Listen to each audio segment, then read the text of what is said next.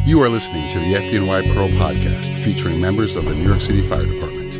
We want to share stories from the field, best practices, lessons learned, and help save lives. Welcome to the FDNY Pro Podcast. I'm your host, Battalion Chief Brian Mulry, and today I'm speaking with Lieutenant Mike Chiampo, Ladder 45. How you doing, Mike? Doing fine, Chief. Thanks for having me Uh, today. we appreciate you coming down. Can we start off? Could you give us a quick bio and just uh, I don't know if there's a word for quick, but I'll give you one, Chief. Uh, right now, I'm proud to say I'm a 28 year veteran of the FDNY. Just celebrated my 28th year. I started off in an engine company, although a lot of guys don't believe that. I spent two years in 46 engine, and then I went over to a Tower Ladder 44 truck. I spent about 10 and a half years there. For six months after uh, 9 11, I was detailed with a bunch of lieutenants on the lieutenant's exam downtown at 21 truck. So I got a taste of Midtown. And then I got promoted, and I've uh, been up in the Washington Heights ladder 45 for the past 16 years. Today we're going to talk about a job you had a few years back. Not your run-of-the-mill job. It was in a commercial building. We call them taxpayers. You wrote an article in the second issue of 2017 WNYF magazine. Two o'clock in the morning. Appeared to be an ordinary job, but as the story unfolds, it uh, was not a run-of-the-mill job. Maybe you could just go ahead, paint a picture what you had, what the phone alarm came in as. It was one of those typical Saturday nights. It was a little humid in early September. It came in for smoke in the area, actually, and we were responding across the bridge into the Bronx because we're right on the line. And uh, my chauffeur was smart enough. He leaned over towards me and said, Hey, I'm slowing down. The smoke's banking down the street. We didn't want to pass the address and also to size up the buildings on the ride in. You don't want to fly into the location when you start hitting the smoke. You know, one, there's safety issues, people on the street late at night, other automobiles, or just passing a fire, or God forbid, running into one of the other fire trucks. Upon arrival, tell us what you saw. Well, this is a weird box, Chief. Um, it's we call them borderline boxes sometimes. Usually, on borderline is where the first and second due companies come in together, maybe nose to nose in this situation, the way we respond in. And we are sort of slowed down so the first engine and truck could get in position before we just entered the block. So we parked down at the end of the block, waiting them to give a size up or see if they saw something coming in from their end of the building. Mm-hmm. What kind of street? Was it a wide street, narrow uh, street? No, very. It's a very narrow street, and it comes in at a weird corner. There's almost three streets that come in together with a little exit ramp off a bridge. So, to fly in there, and you know, it, it hampers apparatus position, and you have just the obstacles of the street pattern. apparatus position is so important in these type fires. How did it go? Well, uh, it's funny you say that because um, right from the start, in the FDNY, we like to follow in the same direction into the block. There are times where we have to come in a one way street opposite just due to double parked cars or other adverse conditions. But in this situation, we let 68 engine come in first, and they actually try to nose in and maybe even jump the curb a little bit towards their hydrant. It exposed the rear uh, bed for stretching to the building, but it also allowed the trucks to really to get in position. The narrow block, although we teach in the FDNY, the rear mounts should really stick away from the building for a taxpayer. This narrow, narrow block, 49 really had nowhere to go. Creates difficulties. And yeah. Yeah. So we had 45 came into the front. We got a little bit more of the taxpayer, but 49 stopping a little further back is able to put their aerial ladder up to the exposure four side of the building for roof access, a secondary means. So, Yeah. um, you know, we didn't just. It's very important that we let the engine get in the block first, get their water source. If they were going to backstretch towards us, we didn't just want to block them in. a lot of portable ladders. Is that how you access them? Uh, yes, and it's funny you mentioned that. One of our things, and one thing I stressed in this article was I get very upset when I see guys go for that 20 foot straight ladder at a taxpayer fire. Well, it is Uh, light. yeah. It's like, but uh, you know, and I know through our years of experience up in the Bronx, it's a 20 foot ladder. And it's very hard if you have people coming out of hard maneuver, buildings. sure. It's hard to maneuver, especially even when we throw it to the front fire escape. Uh, Yeah. We like to throw our 24 to the taxpayer roof. Um, we also do a little trick that many departments follow or other truck companies. We have our halyard pre-tied to our 24 to the bed section. Right. The halyard is tied to the bottom rung, and our OV can take that, place it up against the building, walk it up by the beams, and he'll have the rope exposed that he can raise it himself. Yeah. yeah. So you don't need two firefighters. yeah, it's maneuverable one person and uh, gives you a lot of options. Yes, sure. sir. Mhm. So now we're on scene. Apparatus position went well. You have a tower ladder in front. It's the middle of the night. What time did this come in at? It was uh, somewhere between two and four o'clock in the morning. I remember that. Yeah, that's a concern in these older buildings. Usually, generally sealed up well. Walk us through. How did it go from there? Exactly what you're saying, Chief. You know, uh, with smoke down in the street at that level, and it wasn't a black smoke, it was that brownish tan, which leads you to believe it's a structural element and that we don't have contents burning. Like if it was a mattress store, we'd probably have black smoke or something. But uh, being it had a short front to the taxpayer, I made contact with the first due truck. Uh, we weren't sure what store it was in. I asked them which one they wanted to work on and we'd work on the other gates. I held the thermal imaging camera up to the gates. Sometimes we can pick up some Right, heat. yeah, get an idea which occupancy Yeah, in. and we picked up really nothing. So um, they actually took the building towards the four side, and we took the taxpayer to the two side. They got in a little quicker, and we actually had a little situation, to be honest with you. The American hockey puck, which we always talk about cutting two thirds of the way up, Right, yeah. one of them was sideways, but there was also a box over it with another padlock. So we cut the padlock, then we cut the hinges off the box to expose the lock because we couldn't get a saw near the padlock. So we were a little delayed, and we were looking at the cornice, and the chief came over to me and said, "How we doing?" I'm like, "We're doing all right. We just have a very strange padlock here," and we were working on it, and uh, we called the roof at that time we saw the portable up 49 was putting their aerial ladder up and we i just wanted a quick i figured they had a curve cut or a triangular inspection hole and i just thought we'd get a little read real fast if we had fire in the cockloft due to the heavy brown smoke Yeah.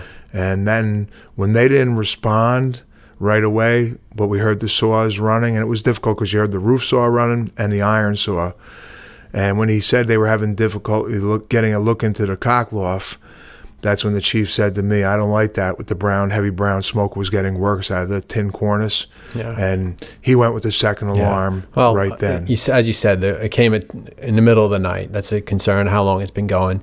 A lot of these fires gain headway before we even arrive.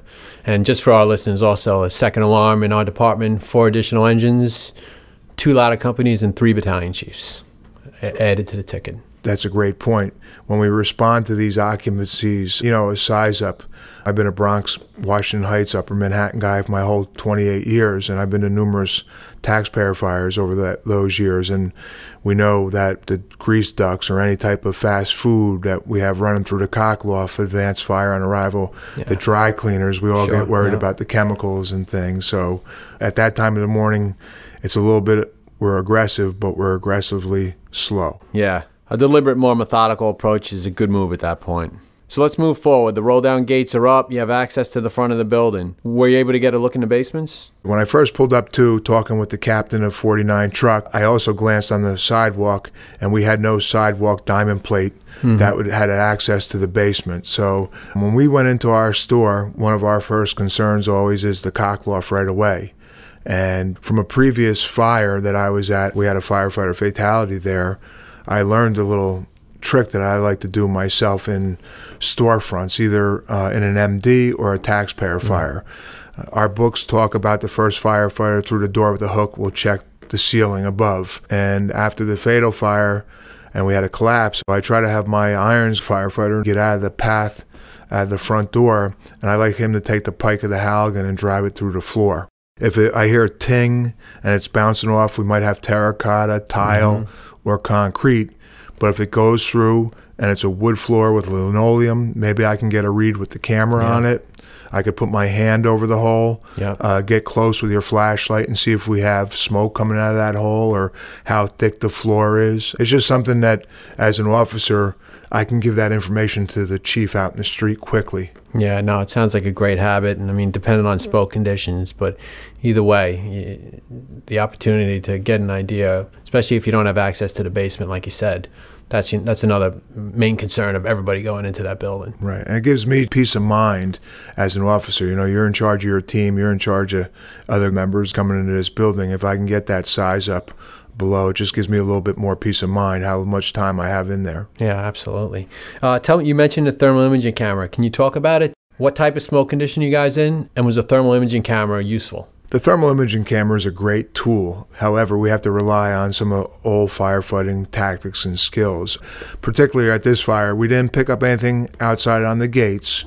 And then when I came in, I raised it right away to the ceiling, trying to get a read and uh, you know you can't have it too far from your face. The smoke condition was moderate. I'm going to say from waist level up, we had no visibility, and the firefighters needed to stand up because the ceilings in the taxpayer are usually 8, 10, 12 foot ceilings, so they needed to reach them with their hooks. We were smart too that when we first arrived on scene, uh, one of the FDNY traits is to bring an 8 foot or a 10 foot hook. One thing about the camera at the ceiling, in these old taxpayers, we do know that will have maybe a drop ceiling, maybe sheetrock, and then lath and plaster or tin way above multiple it. Layers. And the camera over the years has, uh, we have nothing, or if there's blown in insulation there, we're not getting a read.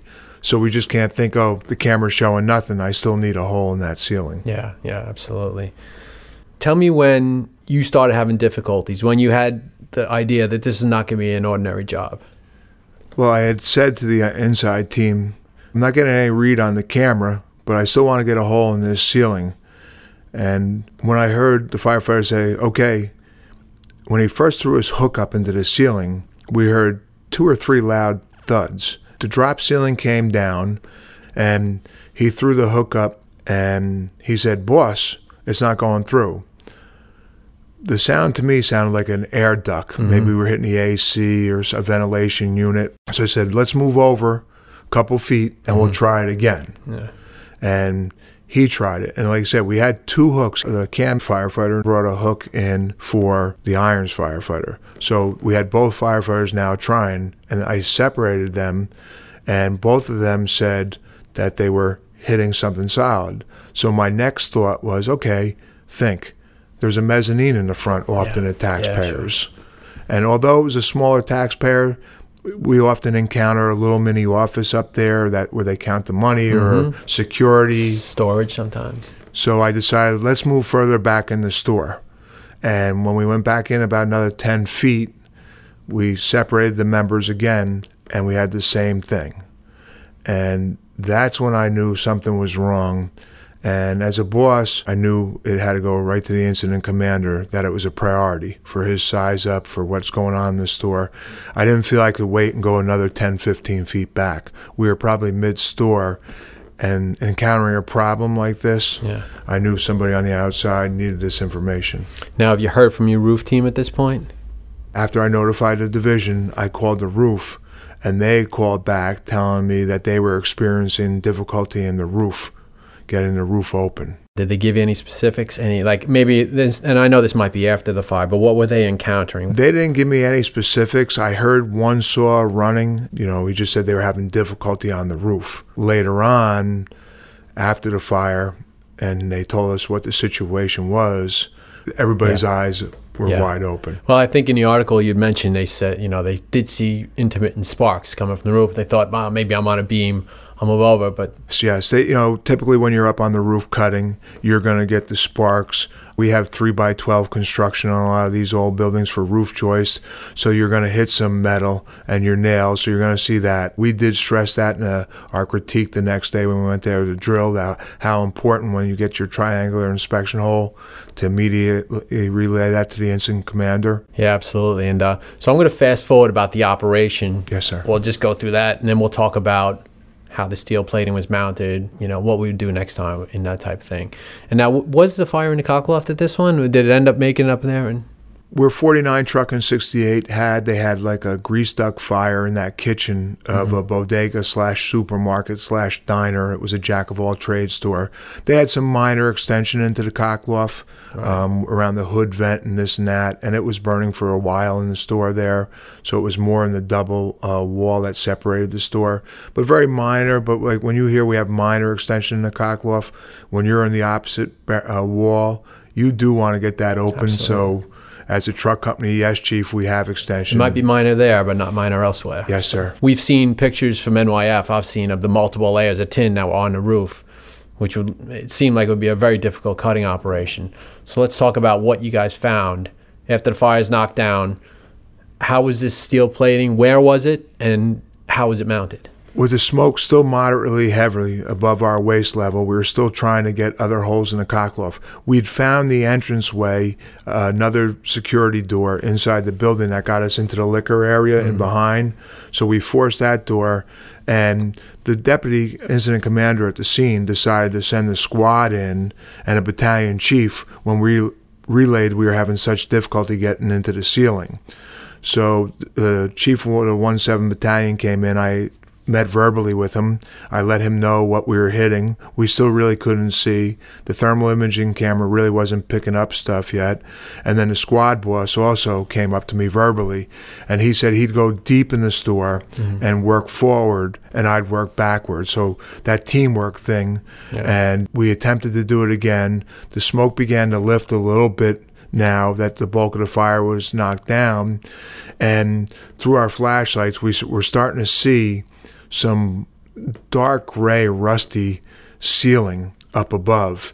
And uh, when we hit it, now it sounded more like metal because we didn't have the saws running above Right, us. hear what's going on. and we could hear sure. the hooks hitting the ceiling. And now that we had a visual, we could see that it wasn't an air handler, that it was actually steel plating lagged into the joist from below. Mm-hmm. And to support it, they screwed two by fours at the seams of the metal to the joist. And didn't they have a similar situation on the roof? Was it on both, on top and below the Yes, joist? that's why I, we called it double jeopardy. Um, we had just gotten the wall open where the extension was. We didn't really have anything. We were seeing the back of their studs between the um, taxpayers. But my uh, chauffeur was determined to get a hole and push this thing down. He had had the bucket up and the sledgehammer was there. So he was banging down with the sledgehammer and he only got a flap out of it, but he was able to get maybe a 8 by 8 inch flap Yeah. through the ceiling because the metal was secured so well. But he informed us that they had four layers of tin plating in the tar. Now you could see the roof was redone. It had four plates of tin, about three inches of tar, and then plywood. Oh wow. So Mike, let's say there was an extensive cockloft fire at this job and you guys are having difficulty gaining access, heavy smoke condition. What are some other options? Is the cockloft nozzle uh, an option early? Would you go that way? I definitely think so, Chief. I think, you know, often we'll bring the A frame in as a truck company into a taxpayer. You know, we bring it in all the time for the light ballast and this and that. We have brought them in for fires up into a mezzanine level. In this fire, after I saw the steel plate, and it was about 3 16ths uh, thick. So if you have 4 by 8 sheets in the entire, we're adding a substantial dead load. Yeah. And if we have a good fire, in there. And I was very happy that a chief came in because to me, I can talk face to face with him and he's very knowledgeable. Two heads are better than one. And it's nice to have a chief face to face and he's seeing your problems you are encountering. Oh, encountering. There are a lot of concerning things this fire. An old taxpayer fire that comes in in the middle of the night and it appears to be in a cockloft. Now, when you add to the, the fact that it's delayed gaining access because of the steel plating and the fact that the steel plating adds a dead load to the structure, so there are a lot of red flags. Right. And one thing about the steel plating, we know in our city that by law they're supposed to have a sign up on the building, steel plating, and it's supposed to tell us the location. When we sized up the building in the front, we had nothing on the front. Like most firefighters do through your career, you can look at the signage up front and see what type of occupancy is. Sure, yeah. Maybe every now and then they don't match, but if you see that bodega supermarket, you know, they have a heavy fire Hardware load with stock, hardware sure. store. You know, here I didn't see any signs up front, so we weren't aware that there was four layers of tin in that tar up on the roof. That's an important point. These occupancies change ownership so often. And signage, you might not necessarily get it. Something if you find on building inspection, we all know what to do. It's a mandatory sprinkler recommendation. It's a CIDS entry, which is a critical incident dispatch System. system, which basically gives us the opportunity to put some building information that we receive with the initial ticket. But we can't rely on that sort of stuff because, like we said, these change so often. Doesn't mean it wasn't a check cash in place or something else at some other point in its life. It- actually, this building used to front on two streets because it comes to a triangle. And uh, the first due truck had told us that this used to be a motorcycle shop with a very expensive inventory. So they probably had it done back then, and nobody knew when it changed over. They split the stores in thirds that it was redone. Yeah, absolutely. One of the things that was relayed to me early in my career as an officer was you're doing the work today for tomorrow's firefighters. And uh, if I could stress anything about sizing up a building for the future with our new lightweight construction we're seeing in taxpayers or any building, I always talked about pride in paper. And that was one of my big things, taking care of the members' vacations, their payroll, and pride and paper for putting in this information into the system to help the members down the road. It's so crucial. We're all here for a short period of time, but uh, those CIDS entries, they live on. And like a building under renovation or under construction, you have a small window oftentimes to identify the materials being used. And, you know, it really is, you can't put enough emphasis on a CIDS card at that Exactly. point. All right, Mike, let's talk quickly about how we go about it. All right, we have extensive cockle fire. We have to get that ceiling down.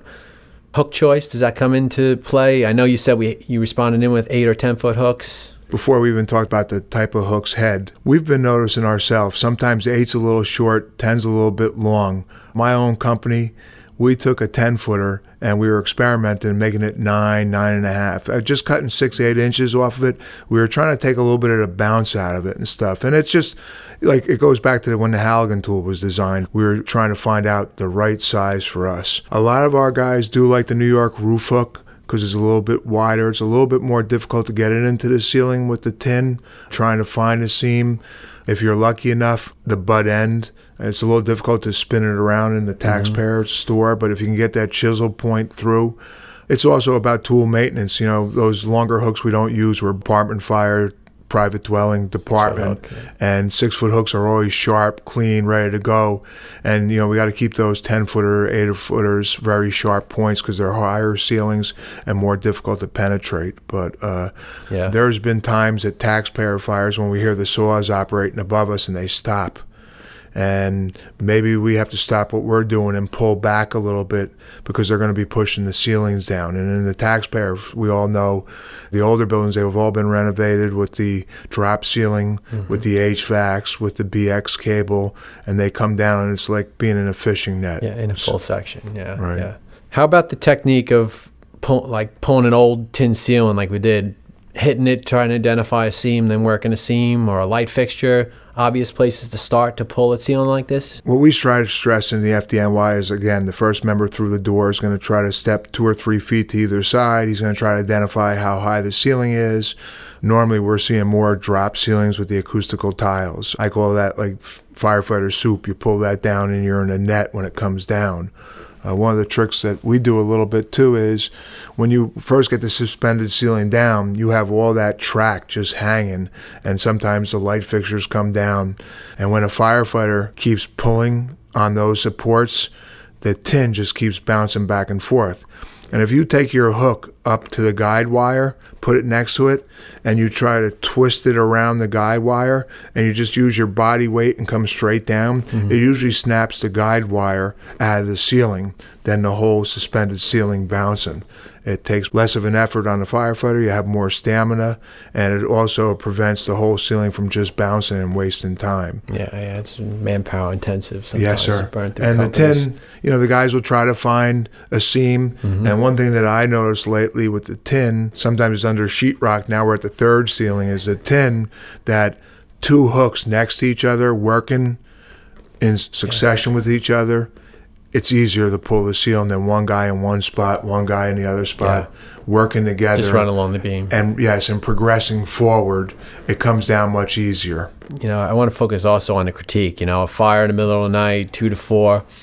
So much can be learned from it. You know, you went back, give me the because you Yeah. have the pictures. I've seen the Right. pictures, and Uh, they were so helpful. I'm going to give you a two phase critique here. Uh, one thing about this block, too, it was so narrow, we really couldn't position with the cab of the tower ladder away from the building to get Yeah, more right, scrub area because it's a narrow street, street. Also, if we ever had to go to a really surround and drowned, if we the fire was heavy in the cockloft, there wasn't much room with the trees in the front and the parked cars and the short sidewalk to get the bucket down on the front Yeah. of the sidewalk to use as a master stream. I know in the middle of the night, I've been in a tower ladder. I'm concerned about the bucket being down on the sidewalk early in the morning because how long the fire's been burning of uh, parapet collapse. We may be able to do it quickly, give it one shot, and get above it. But at this particular fire, we didn't have the swing with the parked cars. It wasn't going to be an option. It was going to be from over the top of the roof line if we were going to flow water. Yeah, which had four layers of tin. Yes, that was going to be difficult. That's for Would have sure. been a long operation. Yes, sir. if necessary. Very- Good thing you got it from the inside. very long. But but but we critiqued out front, and uh, you know we went over the things, and then our roof man really let us know why he was having so much difficulties. And when we get back to quarters, we grabbed the roof saw with the tin. We used a 12 tip carbide blade. Right. Chief, the, How many were on?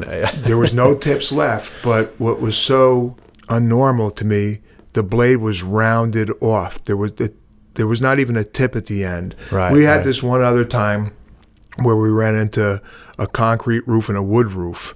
And they were cutting the concrete with the carbide blade because it was an illegal addition. Right. And when they were working forward, they hit the concrete. Mm-hmm. But it was so rounded off the tips that we took it and we said, look what that tin did. And we talked about flying projectiles behind the saw. And you could see that they flew off somewhere during the fire. Yeah, absolutely. It's a hazardous position for sure. Now, the next day, we decided that while it was all fresh in our minds, let's run over and drill there right away. And uh, we talked about the importance of the 24 foot ladder being over the parapet. The smoke was pushing real good out of the corner, so he had visibility. We were able to look at the four layers of tin in the tar and the difficulty. You've been around a long time. You ever uh, anything similar happen as previously? I've never had this double jeopardy. That's why I thought, you know, this job every day, no matter how much time you have on this fire department. Like we were just were discussing before we went on air about a fire last week that we found a door in a bedroom that led out to a fire escape that had a flimsy wood door, and then when you open that door, it's in the adjoining wing Yeah. that I've never seen in my career before. Yeah, yeah, so, you know, it's the FDNY. If it's going to happen, it's going to happen in this city. Yeah. Mike, again, great information. We really appreciate you coming down today. Everybody, thanks for listening to the FDNY Pro podcast. I'm Battalion Chief Brian Mulry. For more training and information from our department's subject matter experts, go to fdnypro.org. FDNY Pro is online at fdnypro.org. Subscribe today and get inside access to the FDNY. Learn more about our publications, professional conferences, and other tools for first responders. Train with New York's bravest.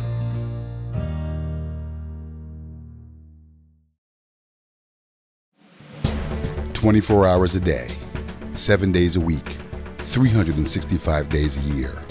And when seconds count, the men and the women of the FDNY are there for us to protect us and keep us safe when the unthinkable happens. No matter the challenge, no matter the danger, our firefighters and EMTs serve with honor, dedication, and bravery. New York's bravest are there for us. Let's be there for them. Your support of the FDNY Foundation ensures that the world's best fire department has the world's best training, equipment, and education. Go to FDNYFoundation.org and help New York's bravest save a life today.